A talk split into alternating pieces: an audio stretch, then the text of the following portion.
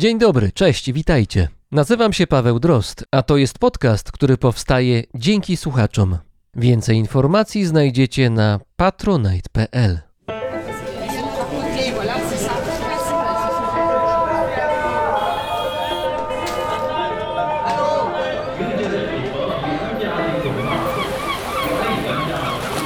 Brzmienie świata z lotu Drozda.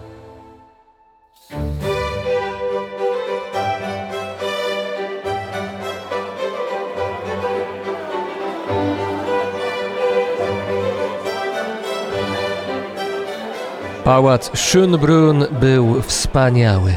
I takim chciała go widzieć jego najważniejsza właścicielka, cesarzowa Maria Teresa. To za jej sprawą barokowa budowla stała się letnią rezydencją Habsburgów. Ponad 1400 pałacowych pokoi olśniewało przepychem. Na sufitach rozlane były freski, a nad posadzką zwisały ciężkie, pozłacane żyrandole. Na przestrzeni dziejów pałac Schönbrunn będzie świadkiem najważniejszych wydarzeń z historii Europy. To tutaj odbędzie się Kongres Wiedeński. To tutaj w 1918 roku dobiegnie kresu monarchia, a po II wojnie światowej zainstalują się alianckie wojska okupacyjne. To tutaj spotkają się prezydent John Kennedy i jego radziecki odpowiednik oraz rywal Nikita Chruszczow. Teraz jednak jest rok 1809 i do jednej z sal wchodzi najważniejszy Francuz na świecie.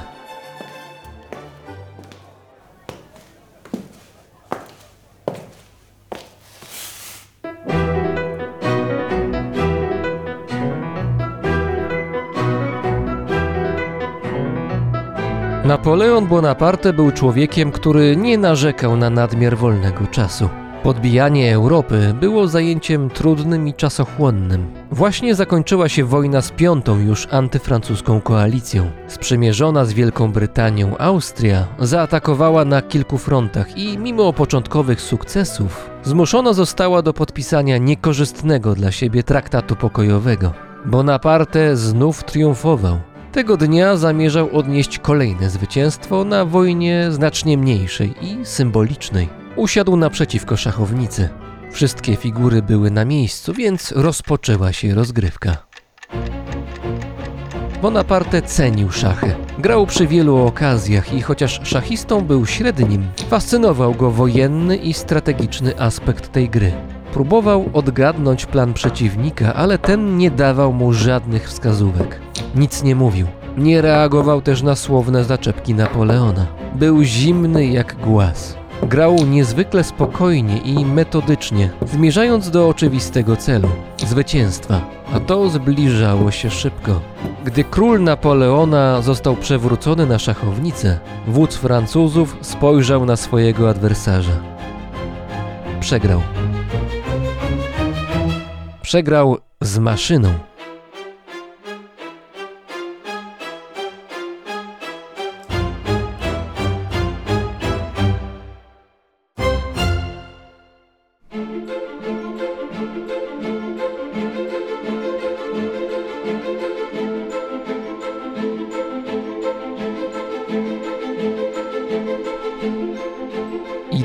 Ideę tworzenia urządzeń, które wyglądem i zachowaniem imitują żywe istoty, znaleźć można w starożytnych mitologiach i legendach. Grecki bóg ognia, Hefajstos, miał stworzyć Talosa. Był to podobny do człowieka gigantyczny stwór wykonany z brązu, a jego głównym zadaniem była obrona Krety przed najeźdźcami. W starożytnym Egipcie istniały legendarne posągi z kamienia, które ruchami głowy odpowiadały na pytania władców. Opowieści o myślących maszynach mieli też Chińczycy. W X wieku przed naszą erą na dworze króla Chou Muana pewien rzemieślnik zaprezentował zbudowaną przez siebie mechaniczną kukłę. Miała wygląd mężczyzny, a wykonano ją głównie ze skóry, drewna i laki. Wewnątrz znajdowały się sztuczne serce, płuca czy kości. Gdy dotknęło się policzka kukły, śpiewała, a po dotknięciu jej dłoni tańczyła. Najwyraźniej mogła wykazać się też inicjatywą, ponieważ gdy król Chou Muan w towarzystwie dwóch konkubin oglądał pokaz jej umiejętności, kukła mrugnięciem oka i gestami zaczęła wysyłać do kobiet dwuznaczne sygnały. Pierwsze faktycznie istniejące i działające maszyny, przypominające choć trochę istoty żywe, to prawdopodobnie czas wczesnego średniowiecza. Doniesienia na ich temat pochodzą głównie z Bliskiego Wschodu, gdzie tworzono je ku uciesze władców.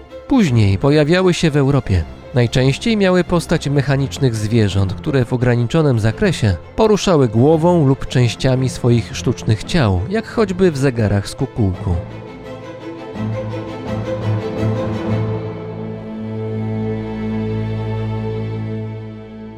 Celem automatonów, z czasem zaczęto używać takiej nazwy, było wykonywanie określonych wcześniej sekwencji ruchów, które możliwe były dzięki nakręcanemu mechanizmowi. Automatony zaczęły być udoskonalane i budowane na większą skalę od końca XVIII wieku. Szczyt ich popularności to wiek XIX.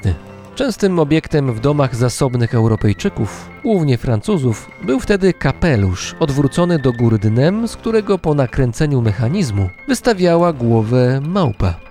Małpa mogła wyskakiwać również z ananasa, oczywiście ananasa sztucznego. Gdy górna jego część otwierała się, wysuwała się figura zwierzęcia, która po kilku takich sekwencjach chowała się do środka wraz z towarzyszącym temu dźwiękiem. Były to relatywnie tanie i łatwe do zbudowania konstrukcje. Inaczej rzecz się miała z mechanicznymi ptakami, które nie, nie potrafiły latać, ale za to śpiewały i robiły to całkiem nieźle. Jednym z najważniejszych twórców takich mechanizmów był Francuz Blaise Bonton. Jego automatony mogły mieć postać niedużych pudełek, z których po naciśnięciu przycisku pojawiał się miniaturowy, śpiewający ptak. Mogły też przypominać pełnowymiarowe klatki dla ptaków, stojące na rodzaju ozdobnej podstawy. Wewnątrz niej znajdował się odpowiedni mechanizm. Ptak nie tylko śpiewał, poruszał też skrzydłami oraz dziobem, a nawet ogonem. W niektórych przypadkach ruch dotyczył całego ptaka. Niezwykłe było to, że śpiew sprawiał wrażenie naturalnego. Odpowiedzialny za to był pomysłowy mechanizm. Jedna z jego części napędzała rodzaj małego miecha, podobnego do tego w akordeonie. Stąd powietrze wdmuchiwane było do równie małego gwizdka. Wysokość oraz moment wydobycia dźwięku z gwizdka określał mechanizm krzywkowy. Dźwięki te były skoordynowane z ruchem ptaka, a przede wszystkim z ruchem jego dzioba. Całość robiła duże wrażenie. Żyjący w XIX wieku Hans Christian Andersen poświęcił takiemu ptakowi jedną ze swoich baśni. Poznajemy w niej historię chińskiego cesarza, który tak zachwycił się śpiewem mechanicznego słowika, że zignorował kunszt słowika prawdziwego.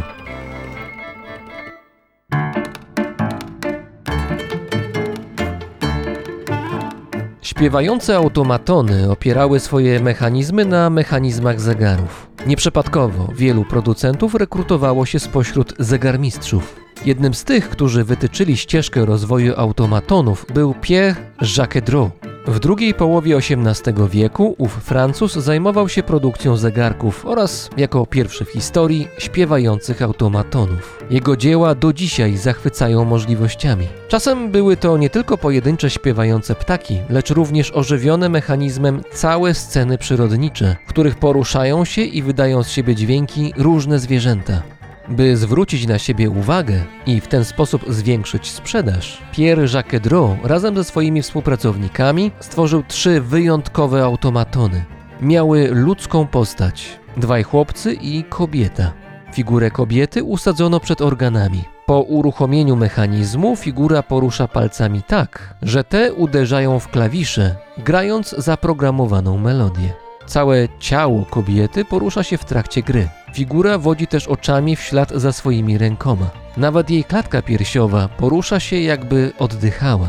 Pozostałe dwa automatony to chłopcy. Obaj siedzą przy pulpitach. Pierwszy z nich rysuje na kartce jeden z czterech szkiców, przykład psa lub profil króla Ludwika XV. Podczas pracy automaton rusza zarówno ręką, jak i całym ciałem. Drugi z mechanicznych chłopców nie rysuje, a pisze. Jest on najbardziej skomplikowany z całej trójki. Można go bowiem przeprogramować tak, by napisał dowolny tekst, o ile nie jest on dłuższy niż 40 znaków. By było to możliwe, mechanizm jest niezwykle precyzyjny i złożony. Dodać trzeba, że automaton pisze prawdziwym gęsim piórem, które co jakiś czas macza w prawdziwym atramencie. A mówimy o urządzeniu, które stworzono 250 lat temu.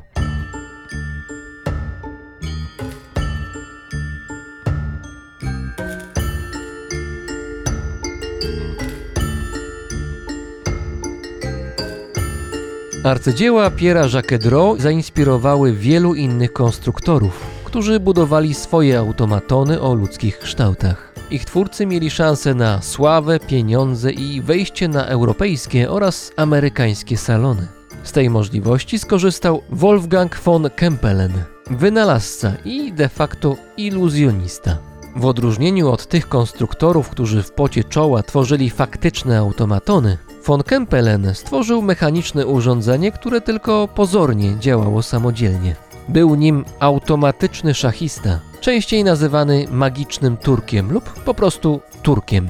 Nazwa związana była z jego wyglądem. Był to rodzaj masywnego biurka, za którym siedziała figura, ubrana w strój kojarzony z Imperium Osmańskim. Figura miała na głowie turban, a przed sobą szachownicę. Z automatonem można było zagrać partię szachów. Turek nie tylko przestawiał figury na szachownicy przy pomocy mechanicznego ramienia, ale też znakomicie grał. Wygrywał niemal każdą partię. Budziło to zrozumiałe zdumienie i zachwyt publiczności, która chętnie przychodziła oglądać ten cud techniki. W rzeczywistości było to oszustwo. Wewnątrz biurka siedział człowiek, najczęściej szachowy mistrz. Przy pomocy złożonego układu przekładni mógł poruszać ręką figury i grać.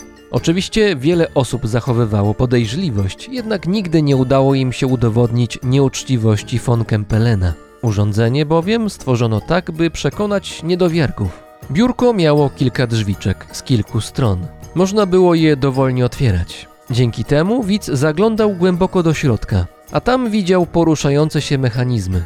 To uwiarygadniało oszustwo. Wszystko było zaprojektowane tak, by stworzyć wrażenie transparentności, przy jednoczesnym ukryciu schowanego w środku człowieka. Niemałym dla niego problemem był brak światła podczas pracy. Używał więc świecy, a dym odprowadzany był do góry w ten sposób, by łączył się z dymem świecy umieszczonej na biurku, co zapobiegało wykryciu. W trakcie swojego tournée po Europie i Stanach Zjednoczonych Turek rozegrał setki partii szachowych, zarówno z przypadkowymi ludźmi, jak i z osobami ze świecznika. Jedną z nich miał być Napoleon Bonaparte. Istnieją poważne poszlaki, choć brak jednoznacznych informacji, że w trakcie pobytu w Austrii wódz Francuzów stoczył z mechanicznym Turkiem szachowy pojedynek. Prawdopodobnie ukrytym przeciwnikiem Napoleona był wtedy Johann Algaja, austriacki mistrz szachowy. Jego biografia ma wiele luk, wiadomo natomiast, że w Wiedniu uchodził za jednego z najlepszych graczy swoich czasów. Dzięki wygrywanym przez siebie pojedynkom zarabiał niemałe pieniądze. Utrzymywał się też z lekcji, których udzielał austriackiej arystokracji. Nie potrafił jednak zarządzać swoim majątkiem, dlatego nieustannie musiał szukać nowych źródeł dochodu. Niewykluczone, że to z tego powodu mistrz zaczął pracować dla Johanna Melcela. Melcel specjalizował się w tworzeniu muzycznych automatonów, a więc grających maszyn, takich jak orkiestrony. Swoją pracą zwrócił na siebie uwagę samego Beethovena. Melcel miał też dryg do interesów. Gdy dowiedział się o istnieniu magicznego Turka, odkupił go i sam zaczął używać genialnej maszyny na salonach. To w tamtym czasie z Turkiem miał grać Napoleon Bonaparte.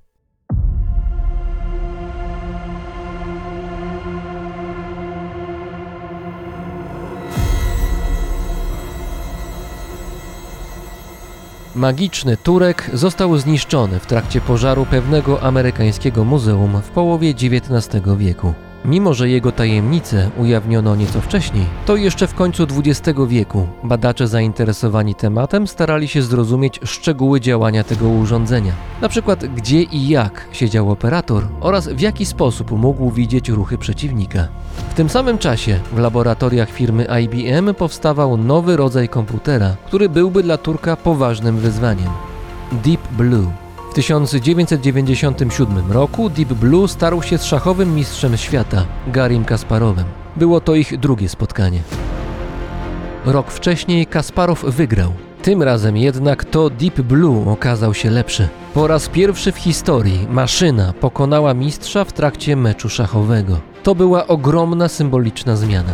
I nie ostatnia. W 2016 roku doszło do meczu Go między mistrzem tej gry a programem komputerowym. Go jest jedną z najstarszych gier planszowych powstałych w Azji Wschodniej. Znana jest ze swojej wewnętrznej złożoności, która jest dużym wyzwaniem dla programów, a właściwie była wyzwaniem. W 2016 roku AlphaGo, program, w którym wykorzystano osiągnięcia ówczesnej sztucznej inteligencji, pokonał koreańskiego mistrza wynikiem 4 do 1.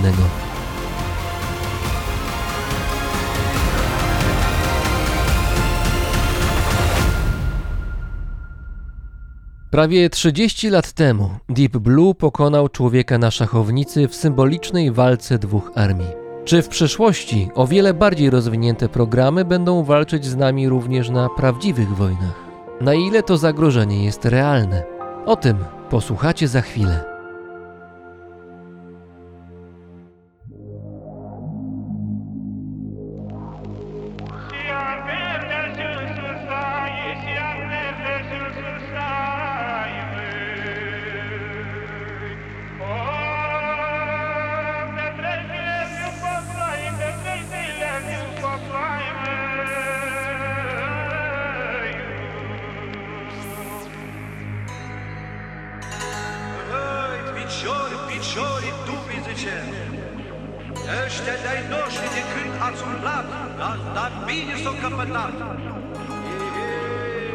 gazda nostru. Numai și stâng gazda nostru, o iagă de minaț, întreagă și pe la noi pe sunaț. Și să ne cânte muzica,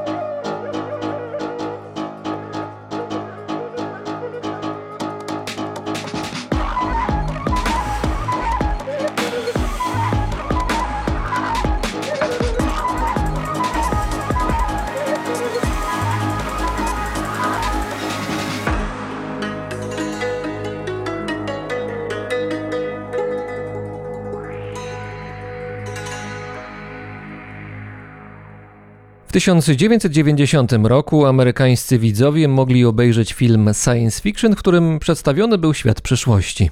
W tym świecie przeciwne bloki państw rozwiązywały nabrzmiałe problemy międzynarodowe nie poprzez wojnę, lecz przez pojedynek. Każda ze stron wystawiała roboty bojowe, no wielkości co najmniej dziesięciopiętrowych wieżowców. W środku siedzieli sterujący nimi piloci. Roboty walczyły ze sobą na specjalnej arenie, a zwycięzca, oczywiście jak to w pojedynku, mógł być tylko jeden. Ten film to Robot Jocks. Produkcja nieszczególnie może wybitna, raczej dla wielbicieli gatunku, natomiast ciekawa o tyle, że pokazuje świat przyszłości, gdzie roboty bojowe mogą być czymś pozytywnym. Tymczasem 6 lat wcześniej premierę miał inny film o uzbrojonych robotach, który znacznie silniej zapisał się w pamięci widzów i odpowiednio pobudził ich wyobraźnię. Chodzi oczywiście o Terminatora Jamesa Camerona. Razem z nami jest etyk z Instytutu Filozofii i Socjologii Polskiej Akademii Nauk oraz członek Polskiego Towarzystwa Transhumanistycznego, czyli dr Maciej Zając. Dzień dobry, cześć. Dzień dobry, cześć, witam bardzo. Ciekawe, jak wielu słuchaczy po haśle Instytut Filozofii pomyślało sobie, no to teraz to już będzie dużo trudnych słów, zero konkretów i pewnie nudno będzie, ale myślę, że nie będzie nudno i też sporo konkretów jednak padnie w tej rozmowie, chociaż też padną pytania, na które nie znajdziemy jednoznacznej odpowiedzi. W ramach swojej pracy właściwie myślę, że łączysz ogień i wodę, to znaczy z jednej strony zajmujesz się etyką, czyli czymś bardzo, bardzo ludzkim, ale z drugiej strony interesują cię roboty bojowe i sztuczna inteligencja szeroko pojęta. Czyli w dużym skrócie bym powiedział, że ciekawi cię to, czy Terminator miał wyrzuty sumienia, kiedy strzelał do Sary Connor i jej syna. O, tak to mam rozumieć? Myślę, że bardziej inspiruje mnie scenariusz w rodzaju tego z Robot Jocks. Czy moglibyśmy, skoro nie umiemy już dogadać się w pewnych bardzo fundamentalnych sprawach na poziomie międzynarodowym, czy przynajmniej bylibyśmy w stanie mieć taką mikroutopię, gdzie wojny rozstrzygane są bezkrwawo na poziomie jakichś robotów? Myślę, że wszyscy zainteresowani staraliby się uniknąć tego scenariusza rodem z Terminatora, gdzie te roboty uzyskują świadomość i zaczynają same decydować w swoim sumieniu, co jest dobre, a co złe. Aczkolwiek pewnie jak poruszymy ten scenariusz, niestety nie da się zupełnie wykluczyć w przypadku już bardzo zaawansowanych form sztucznej inteligencji, ale miejmy nadzieję, takich programów w hardware robotów bojowych nikt przy zdrowych zmysłach nie będzie próbował wgrywać. Twoje badania dotyczą, jak mówi wielu wojskowych, trzeciej rewolucji w związku z prowadzeniem działań wojennych. Pierwsza, jak mówią ci wojskowi, dotyczyła wynalezienia prochu, później mieliśmy wynalezienie czy możliwość okiełznania energii jądrowej, a trzecia rewolucja to jest ta, która właściwie się już rozpoczęła, trwa. To znaczy rewolucja związana z robotami czy maszynami bojowymi. Tutaj myślę, że musimy rozróżnić, to znaczy mamy generalnie dwa rodzaje urządzeń wojskowych, bojowych, robotów bojowych, to znaczy jedne są kierowane przez ludzi, a drugie kierowane przez ludzi nie muszą być, bo działają same albo prawie same, są autonomiczne do pewnego stopnia. Tak, w tym momencie już codziennością na ekranach naszych komputerów czy telewizyjnych wiadomości jest oglądanie albo nagrań z drona, albo walki dronów na polu bitwy. Drony, czyli roboty sterowane ciągle przez człowieka, stały się absolutnie powszechne i zdaniem ekspertów wręcz nieodzowne do prowadzenia wojny.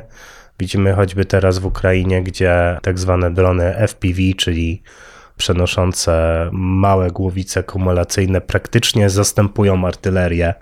Nie dlatego, że artyleria stała się w jakiś sposób nieprzydatna, tylko dlatego, że brakuje amunicji artyleryjskiej, ale są to niezwykle przydatne platformy. Mówisz o tak zwanych dronach kamikadze, czyli wojskowie by powiedzieli amunicja krążąca, czyli leci sobie dron, w środku ma w sobie ładunek wybuchowy, znajduje cel i rozbija się o ten cel, niszcząc cel przy okazji. Tak, jest to najprostsza metoda. Niektóre z dronów FPV, szczególnie jeśli są robione takimi jeszcze ciągle chałupniczymi metodami, czyli po prostu do prostego drona, który mógłby kręcić nasze wesele, przyczepiamy kilka granatów albo właśnie głowicę kumulującą to ten dron może także wrócić, więc jest wielorazowego użytku teoretycznie. Bo odrzuca ten ładunek. Tak. Albo rozbija się, ale tylko jeśli znajdzie odpowiednio ważny cel.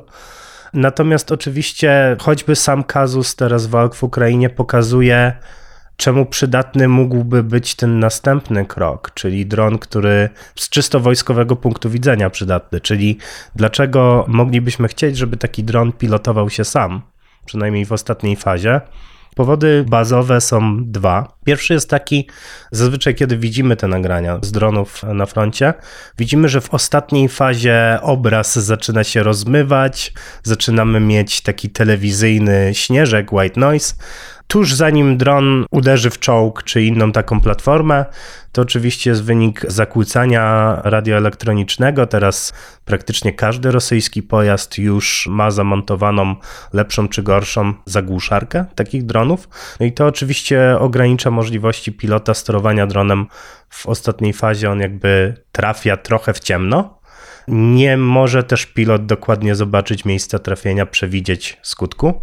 Oczywiście drony, które pilotowałyby się w tej ostatniej fazie, byłyby na takie zakłócanie zupełnie odporne, bo na cóż się zda przerwanie połączenia z operatorem, kiedy operatora nie ma, a software działa sam. Chodzą już słuchy o tym, że pewien rodzaj rosyjskiego drona kamikadze działa już na tej zasadzie, że po prostu pilot podlatuje na kilkaset metrów do celu, oznacza go w jakiś sposób i dron w tej ostatniej fazie już sam uderza w cel, także jest odporny na zagłuszanie. A drugim i chyba ważniejszym powodem, dla którego z czysto wojskowego punktu widzenia można by chcieć pewnej autonomii dla dronów, przynajmniej w ostatniej fazie ataku, są po prostu ograniczenia pilota. Pilot jest człowiekiem, pilot drona także. On ma ludzkie refleksy, które są ograniczone, czas reakcji. Oczywiście maszyna czas reakcji ma dużo szybszy. On może być zmęczony, on może być zmarznięty, przestraszony.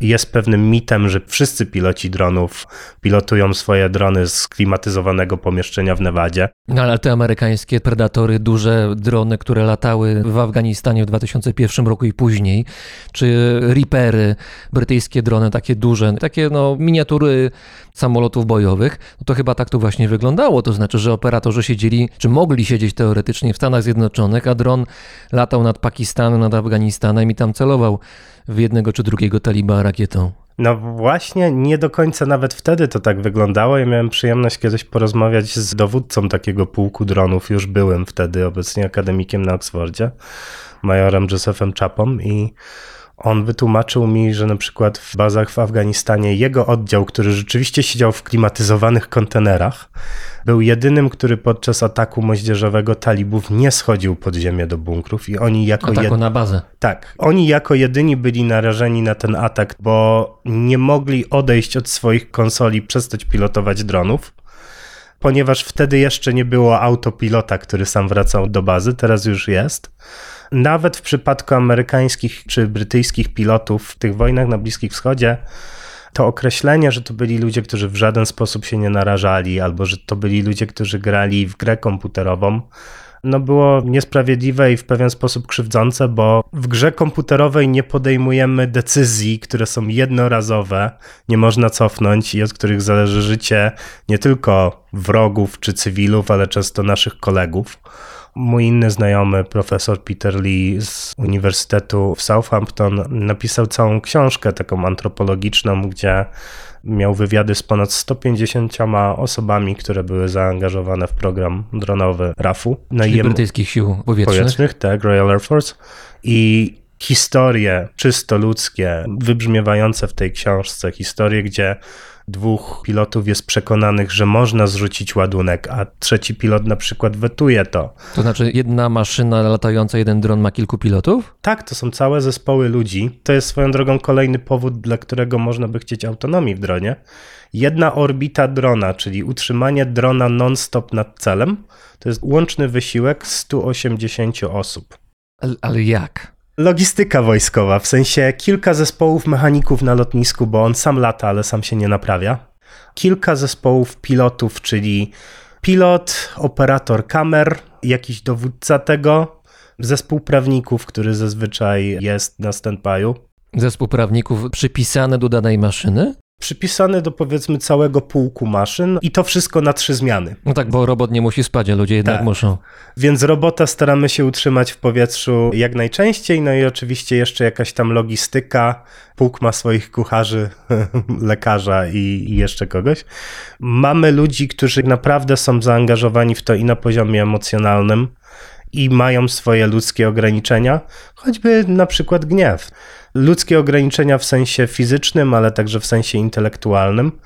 A oczywiście w przypadku wojny w Ukrainie to wszystko wygląda jeszcze zupełnie inaczej, bo standardowy pilot drona to jest ktoś, kto pilotuje go z zamarzniętego okopu 500 metrów za frontem, który także jest ciągle pod ostrzałem artylerii, który przemyka się nocami, żeby móc gdzieś zasnąć w cieple. No i oczywiście takiego pilota można zaatakować, można go wyeliminować, co jest celem obu armii, bardzo poważnym. I jeśli taki pilot ginie, to całe jego niesamowite umiejętności, które możemy oglądać na różnych wideach, gdzie on jest w stanie w wąską szczelinę trafić granatem, tego typu rzeczy, one giną razem z nim.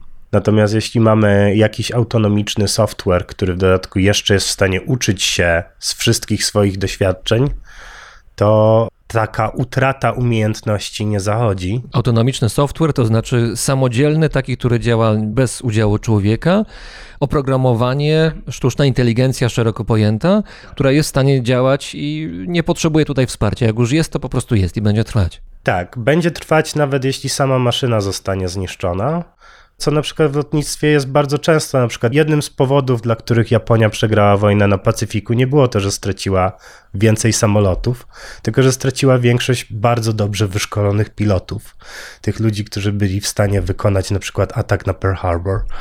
Gdyby japońskie samoloty były autonomiczne, można powiedzieć, duch tych ludzi przetrwałby w innych samolotach. Wyobraźmy sobie, że dzisiaj mamy lotnictwo i nie jest tak, że pilot odchodzi na emeryturę co powiedzmy po 20 latach czy po 10, tylko jego umiejętności zostają i dzisiaj de facto ciągle lata nowszymi samolotami słynny, nie wiem, pułkownik Skalski albo baron von Richthofen. Wszystkie te umiejętności są zachowane. Tak działałoby kumulatywnie, można powiedzieć, ekspertyza takiego programu. No ale oczywiście tego typu platform i tego typu uczących się programów jeszcze nie mamy. To jest w planach wojskowych, to jest rozważane, ale na razie demonstracji czegoś takiego na polu walki jeszcze nie mieliśmy, choć jest już kilka realnych przykładów, gdzie zarówno entuzjaści, jak krytycy zgadzają się, że to może być rzeczywiście taki autonomiczny robot działający na polu walki.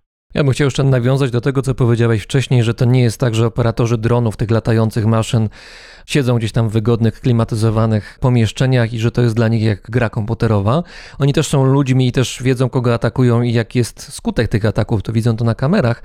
Ale wiem, że co najmniej w jednym przypadku, to chyba chodziło o jakiegoś drona wojskowego, lądowego, jakiś pojazd, specjalnie wojskowi zaprojektowali to tak, że operatorzy, czyli ci piloci kierujący tymi pojazdami, mieli do dyspozycji konsolę Xboxa. Po to, żeby to było dla nich jakoś naturalne, żeby mogli z tego korzystać, bo prawdopodobnie będąc dziećmi gdzieś tam grali, używali sobie dla przyjemności, więc dla nich było naturalne, że potem z mundurem już na sobie w strukturach wojskowych mogli dokładnie z tego samego sprzętu korzystać, niby w formie gry, ale jednak jak najbardziej realnej. Więc to bywa różnie z tymi grami, z podejściem takim, bym powiedział, lekkim do sytuacji. Tak, historia z e, joystickami do Xboxów jest prawdziwa, tylko tak jak wspomniałem wcześniej, to jest kwestia technologiczna. Rzeczywiście używam joysticka i widzę rzeczy na ekranie, ale wyobraźmy sobie, że że gram w Call of Duty, ale moi przyjaciele, których widzę obok siebie, to prawdziwi ludzie, których znam moi wrogowie to też są ludzie, których obserwuję być może czasem od paru tygodni albo miesięcy. A nade mną stoi mój szef i ja wiem, że za każdy ruch w grze grozi mi potencjalna odpowiedzialność prawna, a w przeciwieństwie do żołnierza na polu bitwy mam też świadomość, że, znaczy żołnierza piechoty powiedzmy, mam świadomość, że każdy mój ruch jest nagrywany. Nie wiem, czy można nazwać tego typu sytuację graniem w grę komputerową, na pewno nie dla przyjemności. Ja myślę, że to jest ten rodzaj napięcia i emocji, który rzeczywiście kojarzymy raczej z właśnie pracą w służbach mundurowych. Oceńmy sytuację, w jakiej jesteśmy, jeżeli chodzi o robotyzację armii świata i wojska. Wydaje mi się, że 25-30 lat mniej więcej temu zaczęło się to zmieniać intensywnie. W 2001 roku, kiedy rozpoczęła się kampania wojskowa, wojenna w Afganistanie, wtedy dopiero chyba po raz pierwszy się dowiedzieliśmy, że istnieją takie maszyny latające, sterowane właśnie przez tych pilotów gdzieś tam w kontenerach siedzących, które się nazywały Predator, Reaper, tam tych nazw i modeli jest troszeczkę. I to te maszyny właśnie wyglądające tak dosyć trochę jak z Terminatora wzięte, gdzieś krążyły nad Afganistanem, Pakistanem, pełniły służbę zwiadowczą, ale też co jakiś czas z podwieszanych pod nimi rakiet, w wyniku działania tych rakiet ginęli ludzie, wrogowie, ale czasami też przypadkowe osoby, bo wiemy, że takie sytuacje były, że cywile też ginęli. I chyba to był ten moment, kiedy ta sytuacja z robotyką wojskową zaczęła się szybko zmieniać, chyba że ona była wcześniej, tylko nie było okazji, żeby wykorzystać ją w boju. Historia robotyki wojskowej można powiedzieć, jeśli rozmawiamy o ciekawostkach historycznych bardziej, ale czemu nie, sięga bodajże jeszcze XVIII, na pewno XIX wieku, podczas oblężenia Wenecji przez siły austriackie, gdzieś w pierwszej połowie XIX wieku na przykład puszczano nad Wenecję balony, które miały podpalić miasto z jakimś tam ładunkiem zapalającym. To nie bardzo wyszło, ale można powiedzieć, że to były drony autonomiczne w pewnym sensie, znaczy nie miały żadnego oczywiście software'u, żadnego oprogramowania. Podobnie jak oprogramowania nie miały na przykład wystrzeliwane na ślepo niemieckie rakiety V2. Tam nie możemy jeszcze mówić o autonomii, możemy po prostu powiedzieć o strzelaniu na ślepo, które po kilku godzinach będzie miało dopiero efekt. Podobnie możemy skomentować na przykład niemieckie roboty Goliat, które odegrały niesławną rolę w powstaniu warszawskim. Takie miniaturowe czołgi na kablu, prawda? No, mogły być sterowane przez operatora, który siedział ileś tam metrów, 10 metrów dalej. To możemy uznać za pierwsze w pełni kompetentne użycie dronów bojowych. Każdy Goliat miał na sobie jakiś ładunek wybuchowy i był taką miną pułapką. Więc to sięga daleko. Pierwsze próby z robotycznymi samolotami to była wojna wietnamska dronami, które latały, ale to było jeszcze bardzo prymitywne. Jakie to były drony? To były duże drony. To było coś, co było cięższe znacznie niż na przykład Predator i także miały być i obserwacyjne, i bojowe. Były zaawansowane próby, wojna się skończyła, to się trochę cofnęło. Natomiast rzeczywiście to właśnie te modele Predator, później Reaper, to była ewolucja. Ona się chyba zaczęła nawet wcześniej, bo był taki moment w czasie II wojny w Kosowie w 1999 roku, gdzie jeszcze Clintonowi pokazali, mieli wtedy dwa predatory nad Kosowem i pokazali prezydentowi jeszcze bardzo złej jakości wideo z tego predatora i podobno był problem, bo doradcy się przyssali i zamiast dowodzić całą wojną, to przystali się do tego jednego fragmentu i chcieli dowodzić pojedynczymi samolotami, które było widać z Predatora. To potem też był problem. Rzeczywiście to wojny w Iraku, Afganistanie, innych krajach Bliskiego Wschodu dały ten impet do robotyzacji najpierw sił amerykańskich i sojuszniczych, później zaczęli ich gonić czy to Chińczycy, czy to państwa arabskie, Turcja, Także Rosja, choć z osiągnięciami Rosjan w kwestii robotyzacji często były bardzo huczne zapowiedzi, potem klapa, ale widzimy, że już w kwestii dronów rzeczywiście nadganiają. I ta robotyzacja, po pierwsze, zaczęła się od dronów i ciągle na dronach, głównie na dronach poprzestaje. Mówimy o latających głównie dronach. O latających i pływających, bo te środowiska dwa są najprostsze dla robotyzacji. One są jak to się mówi żargonowo, niezatłoczone. Wiadomo, że jest przestrzeń powietrzna, w której trzeba dekonfliktować różne loty, ale w przestrzeni powietrznej nie wyskoczy nam coś z zakrzaka. Tak, Szczególnie tak, nie ma krzaka w ogóle, nie ma drzew. Tak, jeśli jesteśmy na odpowiednim pułapie, nawigacja jest relatywnie łatwa, nawigacja nawodna czy podwodna no już jest trochę trudniejsza, ale rzeczywiście, szczególnie jeśli nie pływamy tuż przy dnie, no to też grozi co najwyżej dronowi zderzenie z rybą. Widzieliśmy ostatnio akcję ukraińskiej marynarki na Morzu Czarnym, gdzie dron miał kamerę i ptaki, które się unosiły na falach, różne kormorany z takimi oburzonymi spojrzeniami zmykały z trasy tego drona, którego pierwszy raz w życiu widziały, że coś takiego może pływać po wodzie. Ta robotyzacja, jak daleko ona jest w obecnym momencie posunięta, to o tym niech świadczy fakt, jak wiele różnych dronów i robotów, tak nawodnych, jak powietrznych, używają dziś siły zbrojne Ukrainy, które przy całym ogromnym szacunku dla ich determinacji i poziomu wyszkolenia nie są w tej pierwszej lidze, jeśli chodzi o technologię a tutaj rzeczywiście mogą się pochwalić no, ogromnym wachlarzem różnych, czy to chałupniczych, czy bardzo rozwiniętych platform. I tak jak mówię, obecnie każda rozwinięta armia świata w ogromnej części polega na tego typu robotach. I teraz przejście do tej rzeczywistej autonomii, do momentu, gdzie w jakimś ograniczonym zakresie, w jakimś na przykład na 30 minut na pewnym ograniczonym terytorium, taka platforma robotyczna zaczyna działać nie pod wpływem komend człowieka, tylko zgodnie z jakimś oprogramowaniem, no to jest w niektórych rodzajach sił kwestia przeskoku i moim zdaniem przeskoku łatwiejszego technologicznie w pewnych sensach niż po prostu samo zbudowanie robota sterowanego przez człowieka.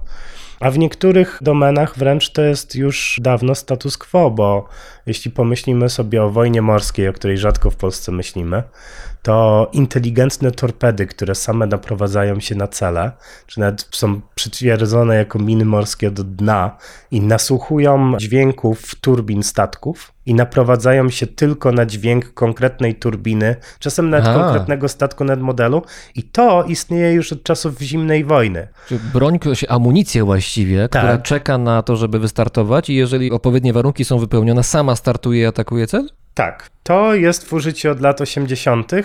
Tu można powiedzieć, że to jest w pełni autonomiczna broń. No tak, no bo już człowiek ją uruchamia i potem ona sobie Tak. radzi sama. Też różni się tym od zwykłej miny, że zwykłe miny są bardzo lądowe, są bardzo rozwinięte niekiedy, ale jednak spełniony jest ten prosty warunek. Ktoś podejdzie blisko, ktoś nadepnie. Natomiast tu mamy do czynienia z wyczuleniem, na przykład atakuje tylko krążownik określonego typu. Atakuje tylko łódź podwodną i to musi być zachodnia. Tu mamy de facto do czynienia z bronią w pełni autonomiczną i nikt nie zgłaszał żadnych obiekcji, głównie dlatego, że po pierwsze, osoby zgłaszające takie obiekcje często troszeczkę nie znają się na technice wojskowej, a po drugie, dlatego, że obszar morski to jest obszar, gdzie jednak problemy moralne związane z wojną zdarzają się rzadziej, ponieważ z definicji na pełnym morzu jest niewielu cywili, także innych obiektów chronionych przez prawo międzynarodowe. Innym przykładem, jeśli mogę pociągnąć, rzeczywiście istniejącej platformy, która spełnia te założenia już ograniczonej, ale autonomii w walce, są różnego rodzaju rakiety czy amunicja krążąca mająca razić radary przeciwnika. Takim najczęściej podawanym przykładem jest izraelska amunicja krążąca Harop, czyli Harpia. Ona jest w stanie godzinami krążyć nad bardzo dużym geograficznie obszarem i przeszukiwać swoimi sensorami ten obszar w poszukiwaniu radarów określonego typu, mających określoną sygnaturę radarową. I to wyszukiwanie następuje bez udziału człowieka. Tak, bez udziału człowieka to jest program. I kiedy taki radar wojskowy pozwoli się odezwać w tej przestrzeni, no to amunicja natychmiast się na miejsce, z którego radar się odezwał, naprowadza. Ponieważ radary tego typu są raczej rzadkimi celami, i ponieważ to jest wykrywanie mechaniczne, zadanie dla programistów takiej broni było, można powiedzieć, ułatwione, choć był to oczywiście bardzo trudny i wielkie osiągnięcie technologiczne. No dobrze, ale jeżeli chodzi o te autonomiczne bronie, które jakoś jednak są w perspektywie przyszłości, jeżeli chodzi o wojsko, to są też przykłady, przynajmniej teoretycznie, takie, które już działają i odpowiadają może tej definicji takiej trochę z rodem z Terminatora. Tutaj mam na myśli jakoby istniejące już, znaczy są zdjęcia i są jakieś też deklaracje oficjalne producenta, czyli Samsunga koreańskiego, że jest sobie na granicy koreańsko-koreańskiej w strefie zdemilitaryzowanej co najmniej jedna, ale pewnie więcej, takich wieżyczek, które są wyposażone w karabiny maszynowe, pewnie jeszcze innego rodzaju broń, które to wieżyczki są zaprogramowane tak, żeby samodzielnie reagować na jakieś próby przekroczenia tej granicy, czyli mówiąc krótko, są w stanie strzelać, bo uznają za słuszne, że strzelać trzeba. Co o tym wiemy? To jest bardzo często dyskutowany przykład. Samsung pokazał coś takiego już ponad 10 lat temu, zdaje się, na pewnych targach. To była dość skomplikowana maszyneria. Ona potrafiła nie tylko strzelać, ale potrafiła też zdaniem producenta rozróżnić na przykład gest podniesienia rąk. Potrafiła wysłać sygnał, jeśli nie była pewna do człowieka, żeby sprawdził, co się dzieje. Człowiek mógł podjąć tę ostateczną decyzję. W niektórych trybach tak. Także mieliśmy do czynienia z innymi funkcjami, na przykład puść przez megafon wezwanie do poddania albo wyzwanie się do zatrzymania się i czekania na dalsze polecenia. Ważna jest ta kwestia trybu. To, że takie wieżyczki zostały rzeczywiście użyte na granicy między Koreami i że zostały użyte w tym trybie, gdzie wolno im było samemu strzelać. To mamy niepotwierdzone i myślę, że gdyby taka technologia okazała się już wtedy sukcesem, to byśmy mieli znacznie więcej źródeł informacji na ten temat. A tak po tym pierwszym ukazaniu przez Samsunga zapadła cisza, a potem rząd Korei się po cichu wycofał. Ale może to jest tak, że właśnie Koreańczycy z południa nie są zainteresowani szumem wokół tego. Może jeżeli coś działa, to niech działa i nie trzeba się tym chwalić. To jest także możliwa opcja, ale nie musimy patrzeć tylko na Koreańczyków z południa, czy inne takie przykłady, które pojawiały się w Izraelu czy Emiratach, o których wiemy. Tam Bo- też były podobne wieżyczki, prawda? Tak, ale postęp w robotyce idzie tak szybko, że dzisiaj powiedzmy co trzeci pojazd, nawet w Wojsku Polskim, zaczyna mieć taką robotyczną wieżyczkę, przysłowiowy Humvee wojskowy. Już rezygnuje się z obecności tego strzelca, jest teleoperator, który siedzi w środku wozu i on używa e, może nie joysticka, ale czegoś bardzo podobnego. Jeśli już mamy ten system na miejscu, to wgranie w taką wieżyczkę dodatkowego programu, który będzie strzelał samemu, to jest kwestia pewnej relatywnie niewielkiej operacji, technologicznie dość prostej. Chcesz powiedzieć, że potencjalna zmiana z tego etapu, na którym jesteśmy, czyli gdzie ta robotyzacja już jakaś istnieje, ale jednak wymaga obecności człowieka i przejście do tej opcji, gdzie człowiek jest może niekoniecznie istotny, to jest kwestia strzelania palcami. No, oczywiście upraszczając, ale jest to dosyć łatwe? To jest kwestia wgrania software'owego patcha i teraz mam tu jedno zastrzeżenie, co jest dosyć łatwe. Dosyć łatwe jest zrobienie tak, żeby to samo strzelało. Bardzo trudne ciągle jest zrobienie tak, żeby to samo strzelało do właściwych celów, nie łamiąc przy tym prawa międzynarodowego, nie zachowując się w oczywisty sposób nieetycznie, bo super łatwe obecnie jest sprawienie, żeby taka wieżyczka strzelała literalnie do wszystkiego, co się rusza, albo może trochę bardziej profesjonalnie, żeby strzelała do każdego dłuższego niż metr organizmu, który ma temperaturę od 35 do 40 stopni i się rusza. To jest super łatwe i to można nawet obecnie zrobić chałupniczo. Sprawienie, żeby taka wieżyczka mogła rozróżnić, czy osoba jest w mundurze, czy nie, czy osoba ma ze sobą broń, czy nie, czy ma karabin, a już w ogóle, czy aktywnie bierze udział w walce, to często jest bardzo kontekstualne. To jest już bardzo trudny problem etyczny i on jest w pewien sposób analogiczny do takiego problemu, które można mieć także, kiedy mówimy o ludzkich żołnierzach. Każdy może dać nastolatkowi karabin i powiedzieć: zacznij strzelać, ale relatywnie trudno jest przeszkolić żołnierza tak, żeby żołnierz rozumiał, w których okolicznościach może strzelać, w których okolicznościach prawo zabrania mu strzelać. I jeszcze trudniej jest zrobić to oczywiście z, z jakimś rodzajem programu komputerowego, który w przeciwieństwie do człowieka nie ma instynktownego zrozumienia tego, jak działa świat, jak działa ludzka społeczność i pewnej wbudowanej moralności. Tutaj dochodzimy do kwestii możliwości, jakie mamy Anno Domini 2024. Tutaj mam na myśli chociażby samochody autonomiczne, chociaż tak naprawdę one nie są autonomiczne, czyli powiedzmy półautonomiczne, czy częściowo autonomiczne, czyli takie, które są w stanie jeździć samodzielnie lub prawie samodzielnie. Bodaj w San Francisco w zeszłym roku wprowadzono oficjalnie taksówki, które nie mają kierowców, można po prostu takimi taksówkami jeździć. One nie są na zamkniętych terenach, tylko normalnie się poruszają po ulicach miasta.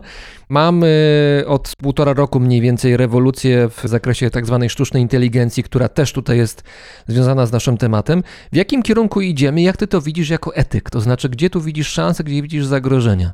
Zacznijmy od tego, że autonomia zawsze jest jednak w jakiś sposób ograniczona. Nie ma na przykład czegoś takiego jak w pełni autonomiczny człowiek, a już na pewno nie ma czegoś takiego jak w pełni autonomiczny żołnierz albo kierowca tira. Zawsze jest on poddany całej sieci treningu, wpływu, presji.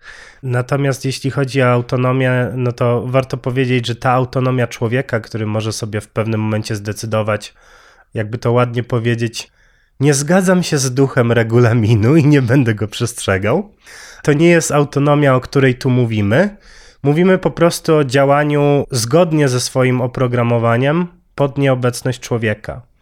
I to oprogramowanie może być albo bardzo ściśle ustalone, to może być po prostu drzewo decyzyjne, które ktoś napisał. Czyli jeżeli widzę kota, mam go pogłaskać. Jeżeli widzę tygrysa, który na mnie pędzi, to go nie głaszczę, mimo że to jedno i drugie to kot. Tylko, że bardzo łatwo napisać instrukcję na tym poziomie ogólności, ale już rozróżnianie kota od tygrysa to jest coś, co my sami nie wiemy, jak to robi nasz ludzki mózg. Nie mamy takiej wiedzy.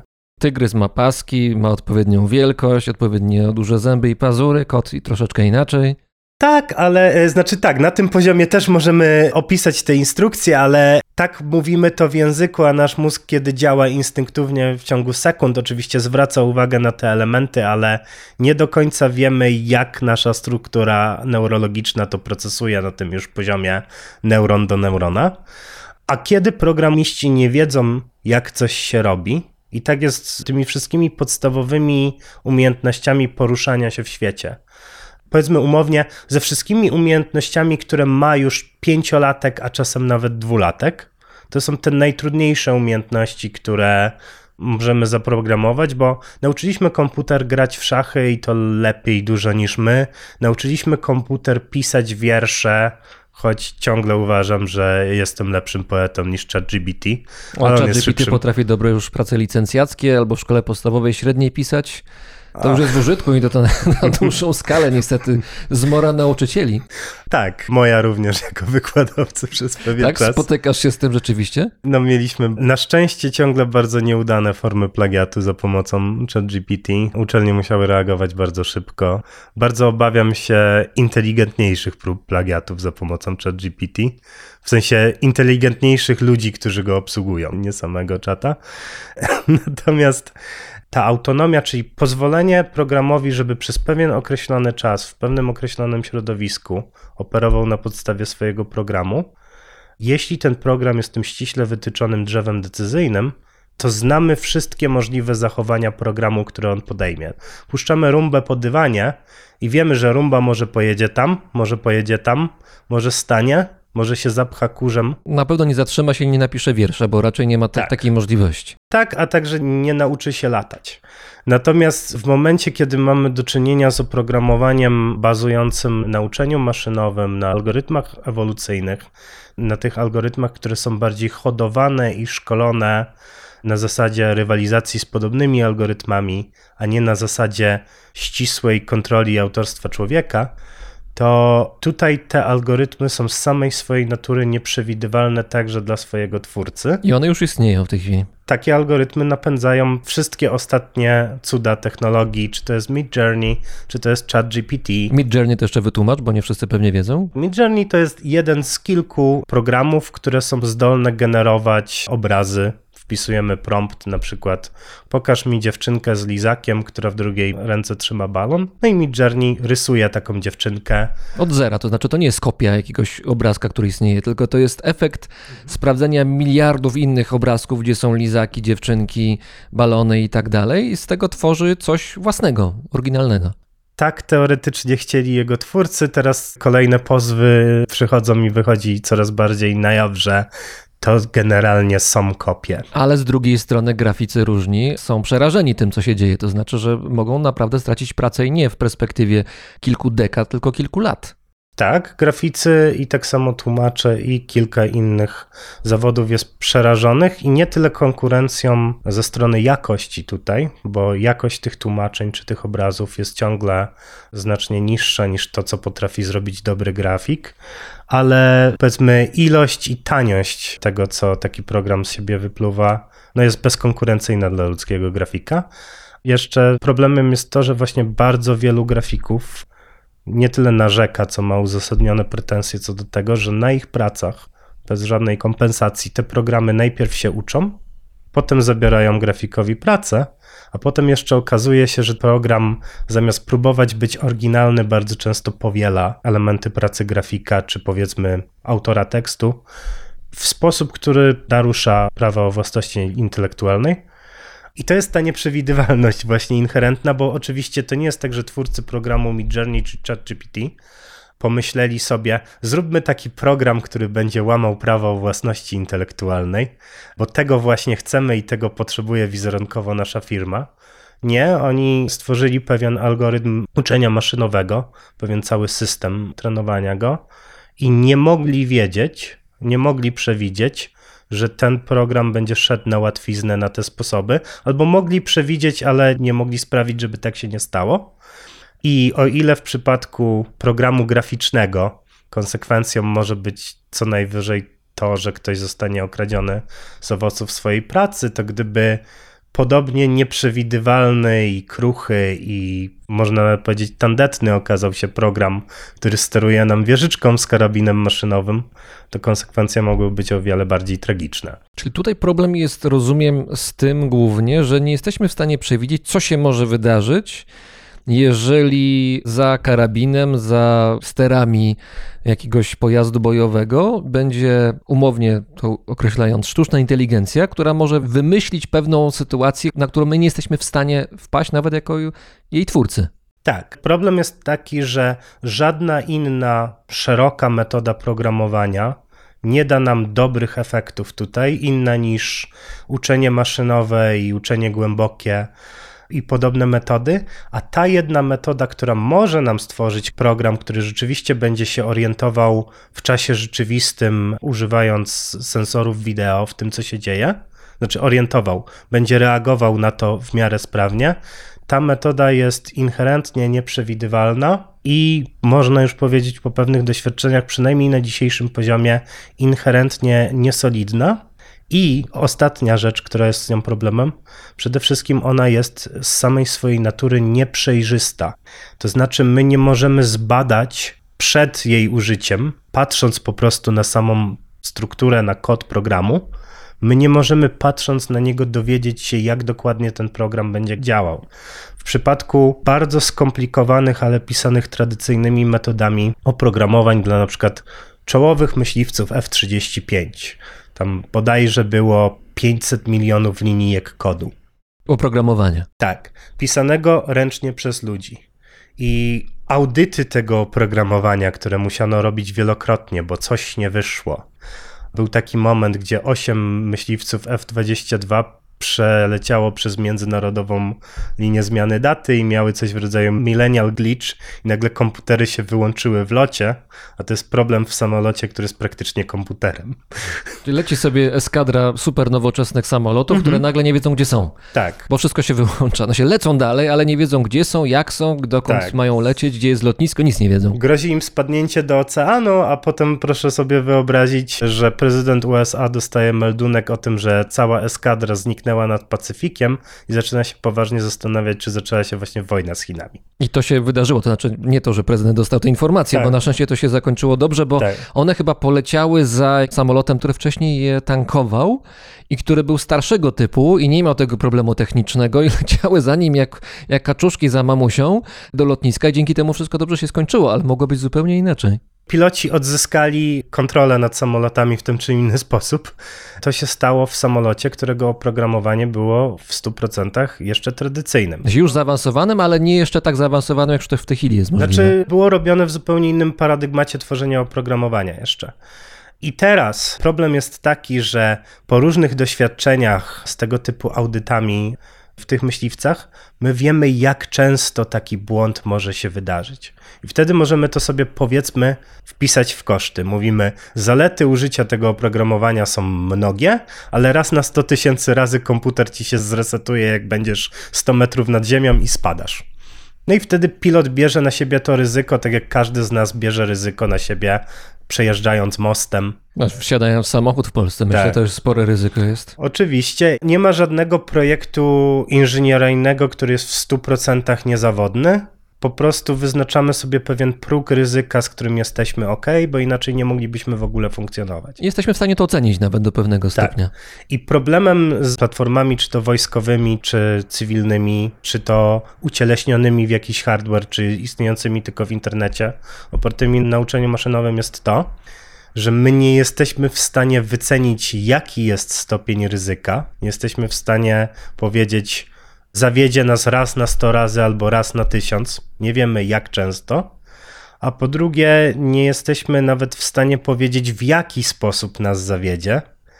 Czyli nie wiemy, jakiego rodzaju szkoda mo- może powstać. To nie jest samochód, w którym producent powie nam, po 10 latach jazdy na tych oponach zaczyna istnieć ryzyko, powiedzmy 3 promilowe że opona pęknie.